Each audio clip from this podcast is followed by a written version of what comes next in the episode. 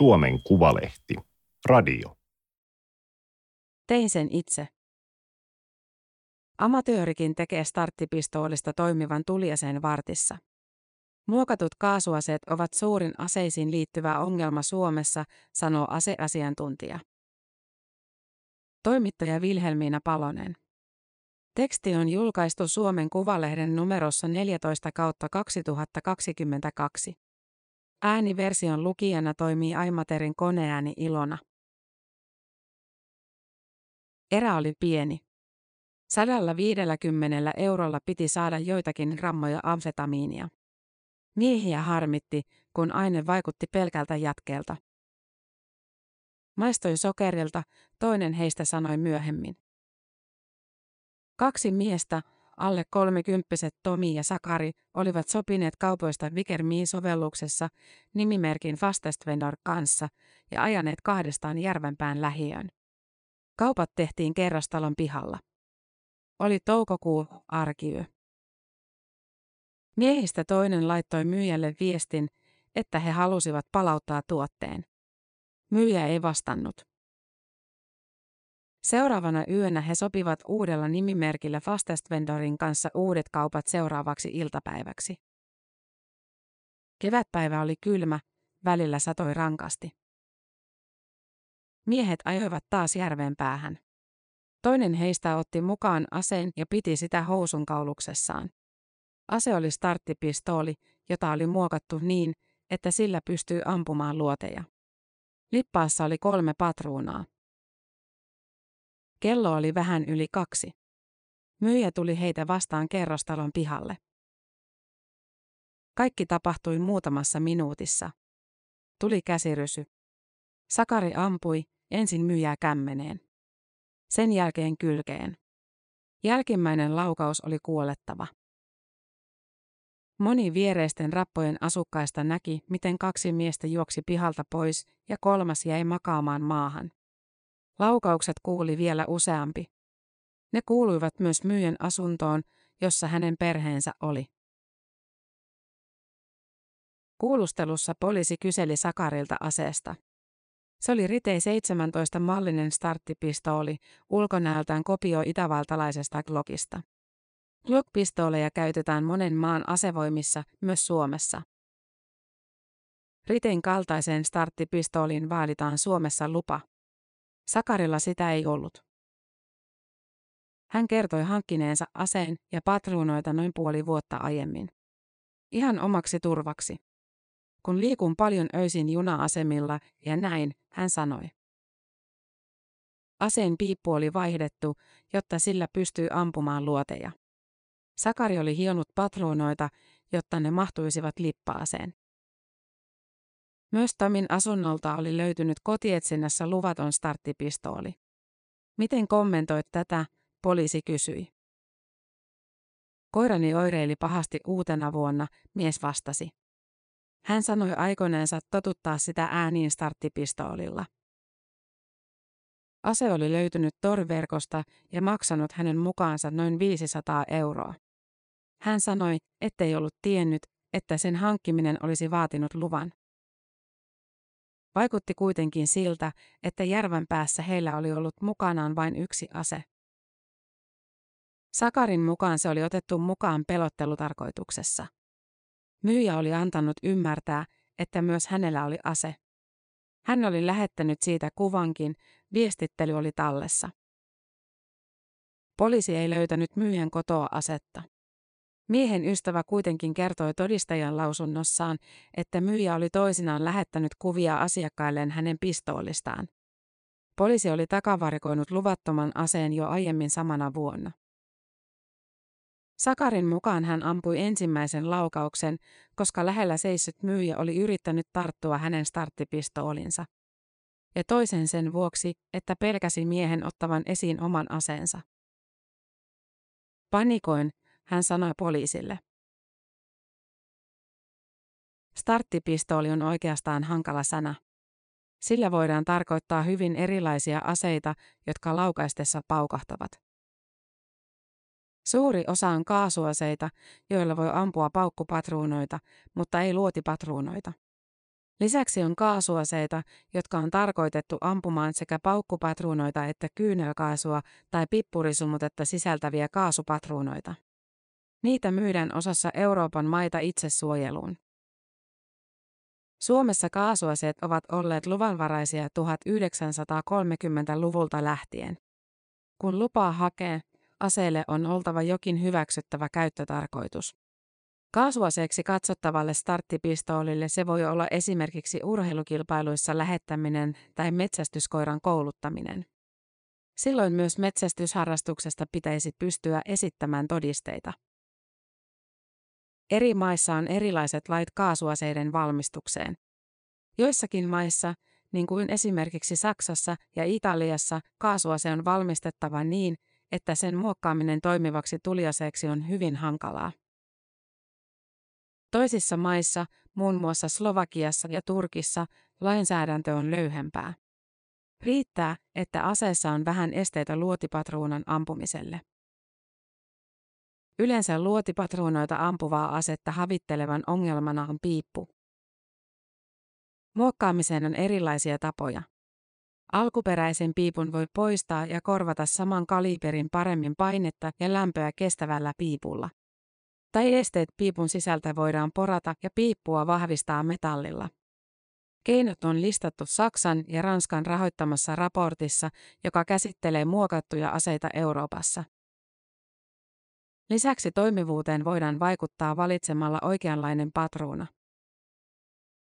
En lähde kertomaan minkälainen, sanoo poliisihallituksen asehallinnon ylitarkastaja Reima Pensala. Tieto löytyy kyllä verkosta. Eikä muuntaminen ole oikeilla työkaluilla vaikeaa. Poliisi on halunnut havainnollistaa esimerkiksi syyttäjille ja tuomareille, mitä muokatut kaasuaseet käytännössä ovat. Heitä on kutsuttu itse kokeilemaan muokkaamista poliisin valvonnassa. Kuinka kauan kokemattomalta siviililtä yleensä menee ohjeiden avulla vaarattoman aseen työstämisessä tappavaksi? Noin 15 minuuttia. Reima Pensala on jäämässä tänä keväänä eläkkeelle. Hän innostui ampumisesta jo ennen kuin valmistui poliisiksi 1980-luvun alkupuolella ja harjoitteli vapaa-ajallaan. Myöhemmin, 1990-luvulla, hän opetti ampumista töissä. Sen jälkeen työhön on kuulunut muun muassa poliisin aseistuksen kehittämistä ja laittomiin aseisiin liittyvää kansainvälistä yhteistyötä. Eläkkeellä hän ei aio enää juuri ampua, kaikesta voi kuulemma saada tarpeekseen. Pensalan mielestä itse muokatut aseet ovat tällä hetkellä suurin aseisiin liittyvä ongelma Suomessa. Suomalaiset poliisit törmäsivät ensimmäisiin muokattuihin starttipistooleihin 2000-luvun alussa. Ne olivat pääasin kömpelöitä, karkeasti muokattuja. Niitä ei otettu kovin tosissaan, Pensala sanoo. Pikkupoikien leikkiäseitä. Vaikka ensimmäiset henkirikokset muokatuilla aseilla tehtiin silloin jo, ainakin kaksi Helsingissä. Vähitellen aseita alkoi tulla vastaan enemmän, sekä poliisi että tulli huomasivat asian. Työnjälki oli yhä taitavampaa. Aseet kestivät koeammunnoissa toistuvia laukauksia oikeilla luodeilla, vajaat satakin toistoa. Nyt takavarikkojen määrä on kasvanut muutamassa vuodessa. Aiemmin 2010-luvulla tullissa jäi kiinni sata, korkeintaan parisataa kaasuasetta. Vuonna 2020 niitä löytyi yli 500. Alkuvuoden 2021 luvut näyttävät samansuuntaisilta. Muokkaamattoman, luvattoman kaasuaseen löytää usein tulli. Syksyllä 2020 huomion kiinnitti lähetys, joka oli matkalla Mikkelissä asuneelle 29-vuotiaalle miehelle. Lähtömaalit sekki. Sisältö, kaksi turkkilaista 9 mm Tsoraki-pistoolia. Tullin kuulustelussa mies sanoi, että oli aiemmin ostanut ilmaaseita Motonetista. Englanninkielisillä verkkosivuilta hän sanoi saaneensa käsityksen, että Tsorakit olivat samanlaisia. Kaasupatruunoita hän ei ollut tilannut, koska ei ollut varma, millaisia aseisiin olisi mennyt. Hupikäyttöön hän kuvasi aseiden tarkoitusta. Toinen olisi mennyt ehkä lahjaksi. Hinta oli ollut noin sen per ase, toimituskuluista joitakin kymppejä päälle. Toisinaan kyseessä on isompi lähetys, niin kuin samana syksynä Turkuun matkalla olleessa paketissa. Vastaanottajana oli alle viisikymppinen mies. Ei aiempia rikosepäilyjä kotikerrostalossa vehreällä alueella. Lähettäjäksi oli merkitty Bullet Project SRO Tsekistä ja sisältönä oli neljä luvanvaraista kaasuasetta. Tullin tutkiessa tapausta kävi ilmi, että mies oli vajaa kuukausi aiemmin tilannut kahdeksan vastaavaa asetta, yhteensä siis 12 kaasuasetta. Aseet olivat maksaneet kaikkiaan 760 euroa. Joukossa muutamat soraki, loput muilta merkeiltä. Mies sanoi tilanneensa ne kaikki itselleen. Tulli takavarikoi löytämänsä neljä asetta. Mutta entä aiemmat kahdeksan? Mies sanoi tuhonneensa ne, pistäneensä kaikki kahdeksan palasiksi laikkakoneella. En halunnut joutua niistä enää mihinkään hankaluuksiin. Aseita ei löytynyt, vaikka miehen kotoa etsittiin. Samankaltaisia kuulusteluja tullissa on ollut viime vuosina paljon. Tilaus on tehty googlaamalla löydetyn verkkosivun kautta maksuverkkopankissa. Selitykset ovat arkisia. Joku sanoo luuleensa asetta Airsoft-aseeksi. Toinen tilanneensa aseen koristeeksi. Kolmas useamman pistoolin säikytelläkseen lintuja pihalta. Ampuma-aserikoksessa syyttäjän pitäisi pystyä osoittamaan, että tekijä on rikkonut lakia tarkoituksella. Nykyisin aseen tilaaja saa usein syytteen. Euroopassa käytetään pitkälti Euroopassa tai lähialueilla valmistettuja aseita. Yksi isoista valmistajamaista on Turkki. Euroopan unioni on yrittänyt puuttua tilanteeseen lainsäädännöllä. Uusi asedirektiivi astui voimaan vuonna 2018. Kaikissa jäsenmaissa ei siitä ilahduttu, Tsekissä ja Slovakiassa esimerkiksi. Ne eivät olleet vaatineet kaasuaseelta aiemmin lupaa ja vitkuttelivat rajoittamattoman kaupan kieltämisessä. Asetteollisuudelle kaasuaseet ovat hyvä bisnes. Uusi direktiivi kieltää aseiden myymisen EU-maiden rajojen ylitse, mutta käytännössä ostajan tarvitsee löytää vain sopiva pulvaani. Reittejä aseiden maahantuontiin on poliisin mukaan lukuisia. Yleensä ase kulkee monien käsien kautta ennen kuin päätyy käyttäjälleen, se tiedetään. Kun tapahtuu henkirikos, aseelle tehdään usein tekninen tutkimus, jotta tapahtumista saadaan mahdollisimman paljon tietoa mutta aseen alkuperää lähdetään harvoin tarkasti selvittämään. Jäljittäminen on työlästä ja vie resursseja. Tutkijoiden arvio kuitenkin on, että aiemmin Euroopassa rikollisjengit ovat hankkineet ja salakuljettaneet aseita omaan käyttöönsä. Nykyisin näkyy enemmän viitteitä siitä, että aseiden muokkaamisella ja välittämisellä tehdään myös puhtaasti bisnestä. Suomessakin on jäänyt viime vuonna kiinni tekijöitä, joihin kuvaus pätee. Kaupan kannattavuudesta saa käsityksen, jos katsoo esimerkiksi kaasuaseiden hintoja. Muokkaamaton kaasupistooli maksaa halvimmillaan Turkissa vain joitakin kymppejä. Suomessa muokatun pistoolin saattoi aiemmin saada ostettua joillakin sadoilla euroilla, mutta poliisin tuore hinta-arvio laadukkaalle muunnetulle aseelle on jo tuhansia euroja. Suomi ei ole ongelman kanssa yksin. Ruotsissa on pitkään toisteltu, että maan ongelma ovat Balkanilta tulevat aseet, joita Juukemafia on salakuljettanut maahan Jugoslavian hajoamissodista lähtien. Se ei pidä enää paikkaansa. Vuonna 2021 Ruotsin poliisin arvio oli, että joka kolmas Tukholman alueen aseista on laittomasti muokattu starttipistooli tai muu kaasuase. Niitä käytetään yhä useammassa ampumavälikohtauksessa. Osuus on lähes kaksinkertaistunut parissa vuodessa. Ampumiset myös lisääntyvät Ruotsissa. Vuonna 2015 niitä oli 25, viime vuonna jo yli 340. Monessa ampumatapauksessa on myös näytösluonteisuutta. Keskellä päivää ammutaan julkisissa paikoissa. Joku yritetään ampua autoonsa, toisen ruumis löytyy aiemmin tapetun jengiläisen haudalta.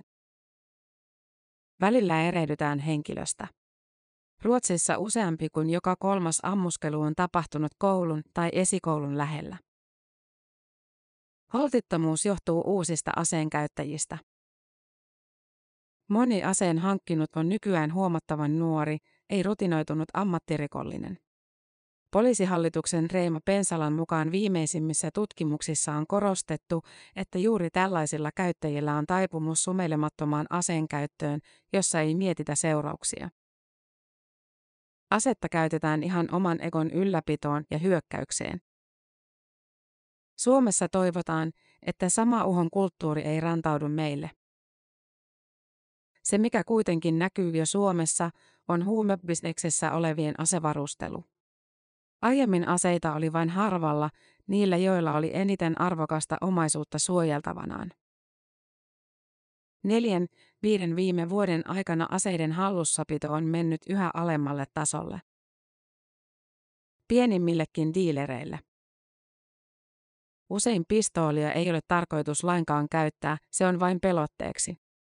Siksi osa starttipistooleista tai muista kaasuaseista ei edes muokata toimivaksi tuliaseeksi. Pistooli näyttää toimivalta, se riittää osalle. Muutama vuosi sitten Ruotsin poliisi järjesti poikkeuksellisen operaation. Se sai nimen Skorpioni, Skorpion konepistoolien mukaan. Operaatiossa poliisi jäljitti muutaman skoonelaisen kolmikymppisen miehen käymää asekauppaa. Lopputulos. Kolmen tai neljän miehen porukan kautta oli muutamassa vuodessa kulkenut ainakin 235 asetta. Aseet olivat pääosin Slovakiasta tuotuja deaktivoituja aseita ja kaasuaseita. Sekä konepistooleja että pistooleja. Skoonelaisten aseita on löytynyt muun muassa kahdelta toisiaan vastaan taistelleelta jööttöporilaiselta jengiltä. Osa porukasta kuljetti ja kauppasi aseita, yksi heistä muokkasi niistä toimivia luotiaseita. Välillä vanhempiensa omakotitalossa, omassa vanhassa huoneessaan. Välillä taas perheen kesäpaikalla. Hän oli hankkinut huomattavia määriä osia myös laillisista aseliikkeistä. Periaatteessa aseliikkeet eivät olleet tehneet mitään väärää. Aseiden osia ja lisävarusteita saa ostaa ilman lupaa mutta ainakin muutamassa liikkeessä epäilyjen olisi pitänyt herätä. Mies oli vanhojen tuttujensa mukaan ollut aina kiinnostunut aseista ja niiden parissa puuhaamisesta. Niin kuin moni täysin harmittomasti on. Viehätys tulee tekniikasta ja siitä kun saa jotakin toimimaan, kuvasi toinen kiinni jäänyt ruotsalainen aseseppä Svenska Dagbladetin toimittajille. Mies oli harrastanut pitkään urheiluammuntaa ennen kuin aloitti laittoman kaupan. Hän jatkoi. Saman tunteen voisi saada vaikka pesukoneen korjaamisesta. Laittomia aseseppiä löytyy myös Suomesta, sanoo Tullin valvontajohtaja Hannu Sinkkonen. Osa on tiiviimmin ja osa löyhemmin rikollisjengeihin kytköksissä. Asuinpaikka voi olla kaupungissa tai syrjässä, taustat vaihtelevat paljon. Sinkkosen mukaan aseita on kasattu Suomessa itse iät ja ajat. Aiemmin laittomassa asekaupassa tosin oli nyrkkisääntö, ettei aseita myyty kuin tutuille. Se oli myyjän omankin edun mukaista. Asia muuttui pimeän verkon myötä. Torverkossa kauppoja on helppo tehdä välittämättä siitä, mihin aseet päätyvät. Poliisin havaintojen mukaan luvattomat asepajat ovat myös muuttuneet ammattimaisemmiksi. Monella on hyviä työvälineitä, pylväsporakone tai sorvi. Ja laiton ja laillinen asekauppa kietoutuvat yhteen Suomessakin. Laittomasti toimivat asessevät hyötyvät siitä, että voivat ostaa osia valmiina. Tai hankkia niitä aivan uusilla tavoin. Koneet raksuttivat päällä, kun tullin työntekijät tulivat. Tampereelta paljastui kesällä 2021 laiton asepaja, joka poikkesi aiemmin löytyneistä. Kellaritilan seinustalla seisoi rivi 3D-tulostimia. Laitteella oli tulostettu aseiden osia. Muutakin löytyi, kaksi toimivaa asetta. Vastaavia löytöjä ei ole tehty montaa.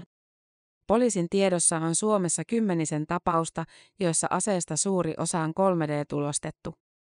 Osa on kelvottomia, mutta osa on toiminut koeammunnoissa moitteettomasti. 3D-tulostettuja aseita on pitkään pidetty haihatteluna. Tekniikka on kuitenkin parantunut nopeasti. Tullin mukaan aseiden osittainen tulostaminen vaatii silti korkeaa osaamista ja materiaaleja, joista Suomessa on tällä hetkellä pula. Aseen osien 3D-tulostaminen houkuttelee rikollisia myös, koska tulostetuissa osissa ei ole sarjanumerointia, mikä vaikeuttaa jäljittämistä. Monissa tehdasvalmisteisissa aseissa sarjanumero on piilotettu aseeseen useaan eri kohtaan. Jopa piilon hiotun tai poratun sarjanumeron saattaa saada erityisellä sähköä hyödyntävällä tekniikalla näkyviin. Uusi tekniikka mahdollistaa tarvittaessa sellaistenkin aseiden valmistamisen, joita on aiempaa vaikeampi tunnistaa aseiksi. Rikollisjengien lisäksi aseiden kehitystä seuraa tarkkaan moni muukin. On aktivisteja, joiden mielestä jokaisella pitäisi olla pääsy aseisiin ja oikeus kantaa niitä periaatteellisista syistä. Ryhmä anonyymejä aktivisteja on kehitellyt oman itselataavan pistoolin. Mallin nimi on FGC-9. Lyhenne tulee sanoista Fakkaan Control.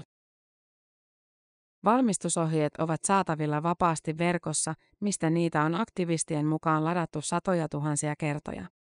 Suuri osa aseen osista 3D-tulostetaan, loputkin voi valmistaa itse. Sosiaalisessa mediassa on levinnyt kuvia, jossa myönmarilaiset sissit poseeraavat FGC-aseiden kanssa. Kapinalliset taistelevat maan sotilasjunttaa vastaan. Suomalaisten äärioikeistoon kuuluvien tiedetään olleen kiinnostuneita samasta aseesta. Saksan Hallessa vuonna 2019 synagogaan hyökännyt äärioikeistolainen oli koonnut itse useita aseita 3D-tulostetuista osista, mutta ei käyttänyt niitä iskussa. Euroopassa tehokkaiden aseiden saatavuuden pelätään jatkossa vaikuttavan väkivaltaisten ääriryhmien toimintaan. Jihadistit ovat viime aikoina käyttäneet iskuissaan veitsiä ja autoja, mutta asiantuntijoiden mukaan uhka tuhoisemmista iskuista on koko ajan olemassa. Ääriryhmät ovat kiinnostuneita henkilöistä, joilla on pääsy aseisiin tai niihin liittyvää osaamista.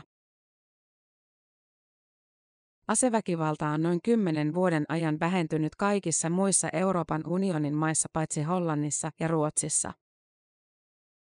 Ja Ruotsissakin on edelleen neljä kertaa todennäköisempää joutua sairaalaan itsetuhoisuuden vuoksi kuin siksi, että on joutunut ammutuksi. Suurin riski kuolla on nuorilla miehillä. Asevarustelu on edennyt vaivihkaa ja siihen on jälkikäteen enää vaikeaa puuttua. Ruotsalaislehti Fokus haastatteli tilanteesta Malmön yliopiston kriminologian dosenttia Manne Gerelliä. 20 vuotta sitten huumerikolliset selvittivät välinsä yleensä nyrkein tai veitsin, hän sanoi lehdelle. Nyt jokaisella täytyy olla tuliase. Miten ihmeessä nämä ihmiset saataisiin enää palaamaan takaisin nyrkkitappeluihin? Uudenlainen tekniikka aiheuttaa viranomaisille jatkossa ongelmia, joihin vanhat keinot eivät pure. Jordania ja Thaimaa ehtivät jo kertaalleen säätää 3D-tulostimille tiukat rajoitukset. Sitten ne löyhensivät lainsäädäntöään. Väkivallan ja aseiden määrän välillä ei ole suoraa yhteyttä. Se tiedetään Euroopan maita koskevista tilastoista. Esimerkiksi lähisuhdeväkivallan määrään aseiden saatavuudella ei juurikaan ole vaikutusta. Johonkin aseiden määrä kuitenkin vaikuttaa. Juuri rikollisjengeihin kytköksessä olevaan väkivaltaan.